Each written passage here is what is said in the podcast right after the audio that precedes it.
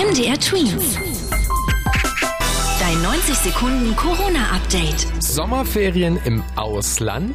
Was vor ein paar Wochen noch unmöglich schien, ist vielleicht doch denkbar.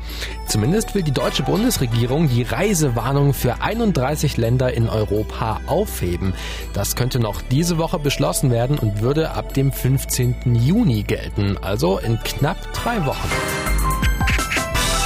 In Sachen Impfstoff geht's auch voran. So haben chinesische Forscher jetzt einen Stoff entwickelt, der wohl funktioniert und dem Körper hilft, das Coronavirus abzuwehren.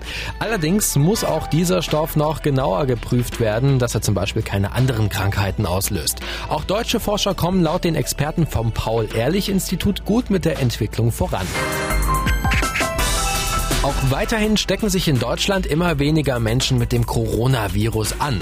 Nach den Zahlen der Experten vom Robert Koch Institut sind in ganz Deutschland nur noch um die 8000 Menschen mit Covid-19 erkrankt.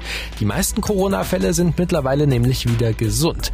Trotzdem gibt es vom Robert Koch Institut keine Entwarnung, weil das Virus sich in einigen einzelnen Orten immer mal wieder ausbreitet.